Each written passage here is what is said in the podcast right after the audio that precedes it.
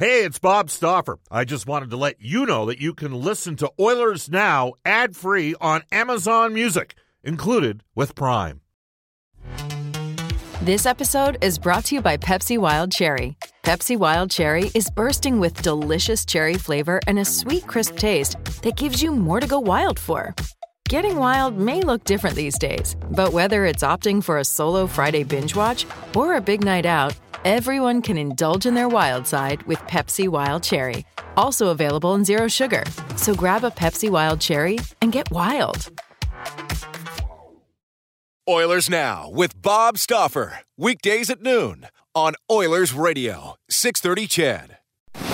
We return to Oilers Now with Bob Stauffer. Brought to you by Digitex. Office Equipment Solutions North America wide. Yeah, Digitex does that. D-I-G-I-T-E-X dot C-A. On Oilers Radio, 630 CHED. This text comes in on our Ashley Fine Floors text line at 1234.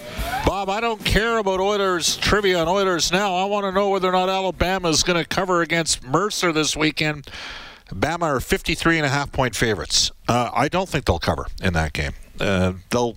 That's not a game that they're going to get jacked up for. To they'll win. They'll win by four touchdowns, but they're not going to win by 53 points. NFL started last night. It, did you watch any of the tennis last night, Brendan? It's been a pretty significant moment there as well.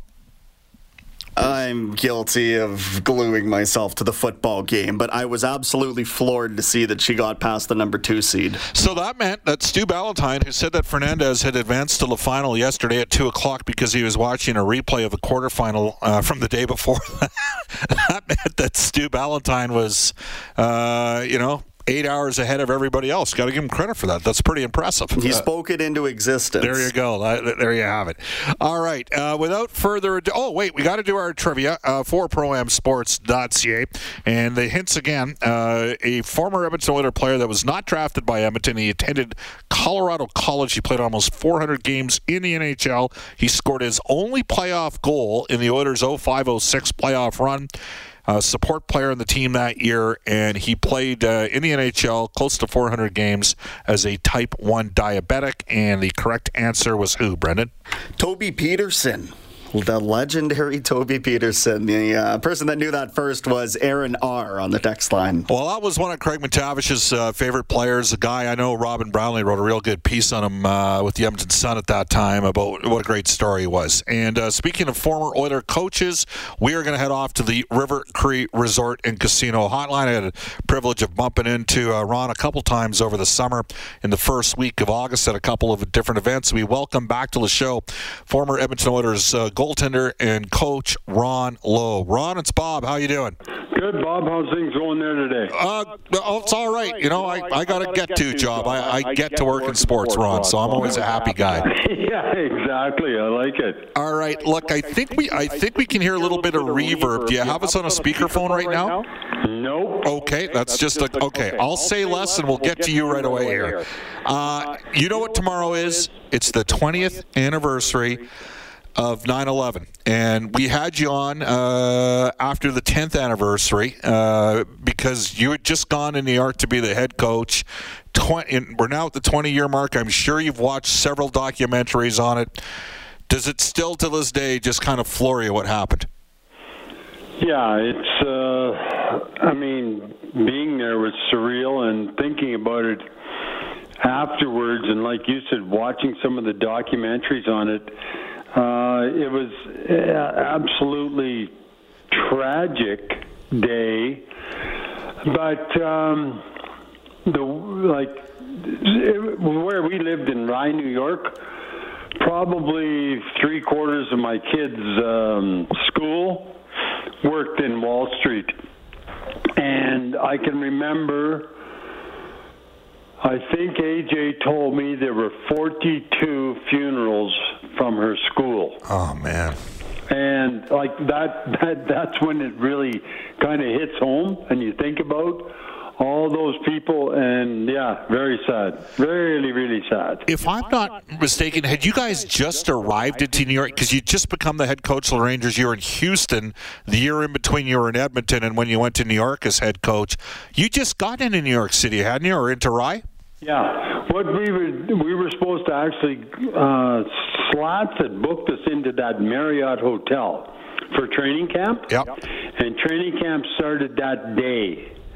And for some reason, I have no idea, and he doesn't even. He moved us to the hotel closer to the garden. Uh, one actually right across the street uh, for some reason. Um, I, I, like I said, it's really eerie, but like that Marriott went down, and yeah, we were pretty fortunate. I was in uh, Rye. Um, I was actually sitting out on the deck having a coffee with Linda. And I got a phone call from my brother in frickin' uh, Foxwarren, Manitoba, and he goes, "What's going on there?" Anyway, and he's all sounded concerned. I said, "Nothing. I'm just waiting for my car to pick me up, and we're headed to practice." He goes, "Don't think to be in practice here today. You better get your TV on." We fired it on. The second plane where jet was hitting the building. We didn't even know the first one had hit yet, and basically we were locked down in Rye for the next 11 days. You couldn't go across a bridge, and of course, you know New York. Right. There's bridges everywhere. You could not go across a bridge into New York or out of New York for the next 11 days. It was crazy. How did, like uh, were you concerned at that point, Ron? I mean, obviously family comes first, but your team's your extended family. Were you concerned about the whereabouts of any of your players and and their families and that sort of thing? hundred percent. There was uh, like we were, like I said, we were supposed to have people in that Marriott, which is at the bottom of the trade center, and yeah, we, none of us were there, and that was a savior. And uh, the people that were in the hotel got out and and actually left Manhattan before the bridges were closed. So we had all of our people basically in their houses. Most of them lived out towards Rye, and we couldn't we couldn't go into New York to get our equipment out of the arena. we had to get all of our equipment sent, brand new stuff from Toronto, and we could bring it in because we weren't crossing a bridge into Manhattan itself. And so we had training camp out in Rye, and with no access to anything but brand new stuff coming out of Toronto and Montreal, and uh, it was it was absolutely crazy. We started training camp, I think, if I'm not mistaken, I think eight days late. And did you guys just sit there and think, you know, how lucky you were that you had the group collectively together? Was it a was it a reprieve for the players, given you know sort of the shock of what had occurred with everybody? You know, like a guy, Mark Messier was on the team. He loved New York City. That's his city. He promised them a Stanley Cup back in 1980, uh, back in 1994. I mean, uh, did it give the players not a sense of purpose, but maybe an outlet to do, you know, something different given the context and of uh, of the tragedy that occurred uh, in New York City at that time? Well, even even in the end, that we could we finally did start training camp and like Mark was amazing when we did our first uh, road trip, and oh, like you know what it's like going on the road with the Oilers. You drive into the airport, you get on your charter flight, and away you go to wherever you're going. Well, I'm telling you right now, we were flying into I think it was either Toronto or Montreal was our exhibition game and we were under so much security and scrutiny. Every bag was taken, opened up, looked at. Every hockey bag was. Your personal bags going on the plane were. It was just like a new world. Oh, that's on a, And that's on a team charter too. That's on a team charter. Like Oh, it's not like it's on a regular commercial flight. I flew. No, no, this is a charter. Right. Yeah. And you were, we were, I think we ended up having to be at the airport three hours ahead of our flight. And you know what it's normal is like uh, if you get there 30 minutes ahead, you walk on your plane and away you go. Well, this was a was a change, and it was a very rude awakening to the real world at the time. And I remember my kids were in school at, in Rye, and they were locked down. The minute they heard what was going on, the whole city was locked down, but our school, our kids were locked in the school because nobody knew exactly what the heck was going on. Yeah. And we couldn't go and get them until after I think it was like 5:30 at night. We finally went and got the kids because they figured, okay, it was safe. They didn't know if we were under attack from everything or everywhere, and uh, yeah, it was a wild, absolutely crazy scene. I mean, Ron, you come from Canada and the United States. You know, okay, we people say, well, what about Pearl Harbor, Bob? But that was on Hawaii. That was not on the mainland. Uh, we won't get into the geopolitical. You know, there's people that said would say the Americans forced the Japanese into it. I don't buy that for a second. But it, this, I, I guess, where I'm going with this, this was such a shock to to Americans that they were actually attacked. And I, and I know there was a previous attempt at a you know a, a more significant attack at the at the towers back in '93. But what was like? Did you get the sense when you talked to your neighbors and talked to people around New York, uh, talked to people around New York and Rye, and then in New York later on, just at, at, at the complete shock that this had happened? Uh, period. That, that, that you know that, that that they didn't catch us, that they weren't able to thwart the terrorist attack at that time. Oh, 100%. Like not it wasn't just shock because where we lived there was uh probably like I said 43 funerals from our school that we were in and we were a very small school and so you could only imagine the hurt that was going on because there were so many people were affected like one of one of my really good friends Ace Bailey went down in one of those planes. And that was a close friend. Uh, he was probably one of Slats' best friends. And he was supposed to be flying out to uh, Los Angeles to start training camp out there because he'd uh, just changed jobs and gone to the Los Angeles uh, Kings. And it was like, all of a sudden we have a person that we know really well that was involved in this. Don Maloney's uh, brother-in-law died in one of the towers, and all of a sudden everything's hitting home, and you're sitting there going, "Yeah, this was an attack on on home. This was an attack on everybody in the area and in the world." Joined right now by Ron Low, former Edmonton Oilers and New York Rangers head coach. He just gone to New York City to become uh, the head coach for GM Glenn Sather at that time when 9/11 ended up uh, occurring back in 2001. Of course, the 20th anniversary of which is uh, tomorrow. What could you say about the resiliency of New Yorkers afterwards, Ron? Absolutely unbelievable. It was it was absolutely crazy. I remember the first game that we played in Madison Square Garden. It was just a relief for our team to go and play, and I remember Mark saying in the dressing room before the game started, he said, "Let's give these guys a show." And we had a lot of first responders at the game that night. I remember Mark having eh, gave his helmet to one of the firefighters. I mean, it was eh, like you talk about gut wrenching.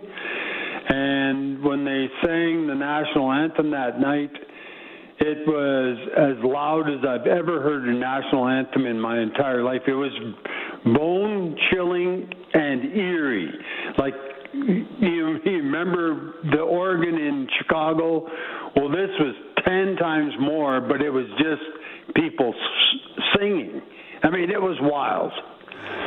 And I mean, uh, for I, I, know we've done a couple orders now road trips uh, through Dennis Laliberti and New West Travel Out Experience for uh, Edmontonians to go into a game at MSG. It's such a unique and special place at the best of times.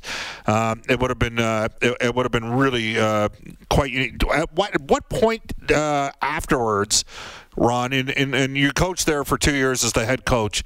But at what at what time did it start to settle down in that first season where it kind of got back to a little bit to normal, or did it get back to normal? I'll be honest with you. The first year, I don't think it ever did get back to normal.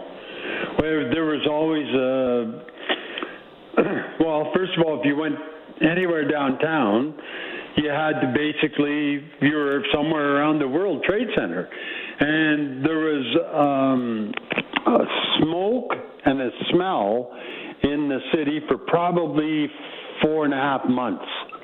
So it was kind of hard to even put anything in the back of your mind because every time you went down there, it was this uh, like a really bad odor, and it was well, it was from the building, man. It burnt and uh, not just burnt; it was charred. And when you think about the the people that went into that rubble and tried to rescue people, there was very, I mean, there was no chance that there was anybody there, but they were in there digging around uh, like a day later, and like you're going, like you, you can't. The firefighters and uh, police in that city deserve absolute so much credit because basically there could have been chaos, and it turned out that there was a lot more probably control than there than there probably should have been. It was it was amazing the job that the first responders did. Yeah, well, there's no question. In that situation, I think Americans came together. I know that there were, I mean, we'd have people in the Muslim community that would be say, you know, there was a little bit of finger pointing, and it, you know, 98% of the, uh, 99% of the Muslims out there had absolutely, not, you know, nothing to do with it, and and that's an unfortunate byproduct that occurred during that time. There was a little bit of uh, resentment. Um, I got it. You stayed in New York. Was it a completely different experience getting ready for the start of the next season? Your second year there, like, was it just night and day, or did you still see kind of the the after effects of the increased security and that sort of thing? Oh, the the security stayed. Well, it's still with us. Believe me. Uh, you used to be able to walk into Madison Square Garden. You check yourself at the gate, and that was it. Uh, they even the second year I was there, they would take the mirrors under your car. They did. I mean, that that stuff never existed before that. And actually, Bob, probably the security that goes on now is an absolute direct result of what took place that day. Well, even the league, like from that point on, every team in the league has to fly uh, on team charter. Like, yeah, right? That hundred percent. Wanted to be in a situation where something that that would occur. I'd be remiss without asking you a couple other stories. Ron Low is joining us right now, former Oilers uh, head coach, head coach of the New York Rangers as well. Uh, was the Rangers coach when 9/11 occurred. In your second year, you got one of my favorite players of all time. He wasn't quite as dominant as he was with Philly, but he was still pretty damn good. How good was Eric Lindros at that time for you? Uh, it was uh, it was unbelievable. I mean, you've you've heard me go through the sob story before. I mean, we had Eric Lindros, uh, Theo Fleury, and Mike York on a line. They were the best line in the Eastern Conference by far. Uh, Eric was just a dominant guy. I mean, he was big and strong. And over the first half of the year, Mess was on fire. Peter Nedved was playing unbelievable. And in a string of uh, two and a half games, I lost my three, those three centers. Mess with a knee. Eric Lindros hit a guy so hard that the guy's helmet snapped back and gave him a concussion. And Peter Nedved uh, broke his wrist. So my three starting centers or best centers, I went to directly to Manny Malhotra, who scored three goals in the league. It was not not a good scenario for me. We, I've almost coached the All Star game that year for being the number one team in the East, and got fired at the end of the year. it was pretty pretty freaking bizarre. And Eric was just a huge part of that first half. Ross and Theoren Fleury, uh, part of that, that, fly line with Mike York with you. They both ended up playing for Team Canada that year and winning a gold medal.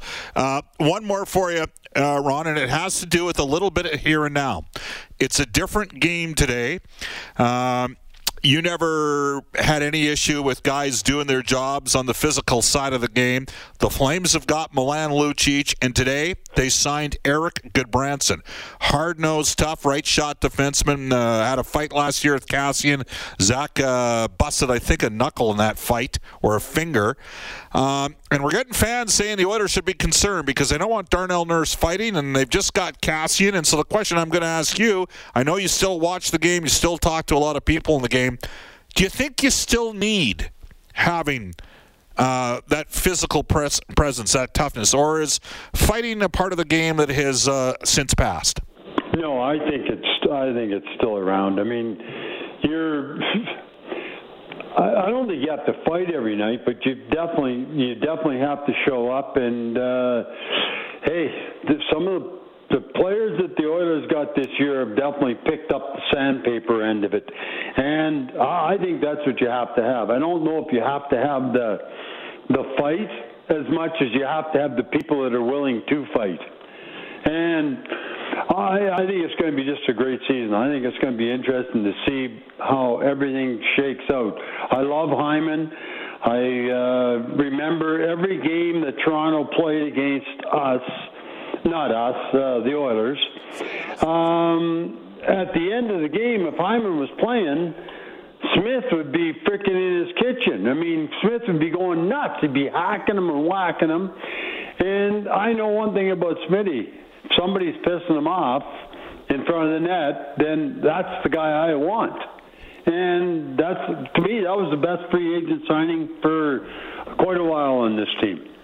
Rock uh, taking time uh, to uh, educate us in your time that you and Linda spent uh, in New York City, specifically around 9/11, uh, and I look forward to seeing you down the road, back in the building at Rogers Place during the course of the season. Okay, Bobby, take care. That is former Edmonton Oilers head coach. He was the head coach of the New York Rangers. 42 funerals. Oh man. That was uh, that, that's tough, tough stuff. Ron Low was a Oilers Now headliner for Wilhauk beef jerky. It just might be the best you've ever tasted. Search for Wilhauk, W I L H A U K today. We will tell you that guests on the show receive gift certificates to Ruth's Chris Steakhouse. Whether you're celebrating a special moment or simply savoring a night on the town, every meal's an occasion at Ruth's Chris Steakhouse, ninety nine ninety. Hey, it's Kaley Cuoco for Priceline. Ready to go to your happy place for a happy price? Well, why didn't you say so? Just download the Priceline app right now and save up to 60% on hotels. So, whether it's Cousin Kevin's Kazoo concert in Kansas City, go Kevin, or Becky's Bachelorette Bash in Bermuda, you never have to miss a trip ever again. So, download the Priceline app today. Your savings are waiting. Go to your happy place for a happy price. Go to your happy price, Priceline. Jasper Avenue. I'm going to work in some text when we come back out of break. It's 12:55 at Edmonton. You're listening to Oilers Now. Subscribe to the Oilers Now podcast. Available on Apple Podcasts, Google Podcasts, or wherever you find your podcasts. Oilers Now with Bob Stauffer on 630 CHED. Again, special thanks to former Edmonton Oilers and New York Rangers head coach Ron Low, and uh, we've got a lot of response on the Ashley Fine Floors text line, uh, specifically from people that are involved uh, as first responders, be it firefighters or uh, RCMP, and again, there's uh, in city police and that sort of thing. Um, there's an excellent documentary. It's hard to watch. The first two episodes are really raw, but uh, Turning Point, uh, five episode series on uh, Netflix right now. And again, you can text us at any time at 780 496 0063. And uh, we still have Mark Spector coming up, Sportsnet Spec for the horses and horse racing Alberta. Brendan, I did find it interesting about what Ron said about Zach Hyman. He's obviously a pretty big Zach Hyman fan. Did you get that sense? I get the sense that everybody we talk to about Zach Hyman is a Zach Hyman fan. So the fact that, you know, we're, we're watching what Calgary's doing, building a bigger defense, but, you know, I trust that uh, what people are saying about Hyman being that guy to get into people's kitchens and maybe mix it up a little more than we've seen in past. Yeah, this text comes in saying, I remember working for a company in the Commerce Place building uh, on 9 11. A co worker arrived later than me and announced what had happened. Then the rest of the day, uh, we had the TV on in the break room uh, watching uh, the breaking news. Uh, it felt weird watching those images while being in an office tower ourselves. I've told the story before. Uh, I was the SID at the University of Alberta when that happened used to work basically 10 to 6 uh, Monday through Thursday and then all weekend. And I remember coming in and just uh, being in the Students' Union building. And there were clear delineations in terms of groups of students that were sitting together and they had all the TVs up. And like students were in shock with what happened. Obviously, not as much shock as what occurred for everybody in Rye, New York. 42 funerals uh, for the, the parents of the kids in the school that Ron Low's uh, kids were at at that time. Off to a global news weather traffic update with Eileen Bell. And when we come back in Oilers Now, for the horses and horse racing Alberta Sportsnet spec, Mark Spector. Oilers Now with Bob Stauffer. Weekdays at noon on Oilers Radio, 630 CHED.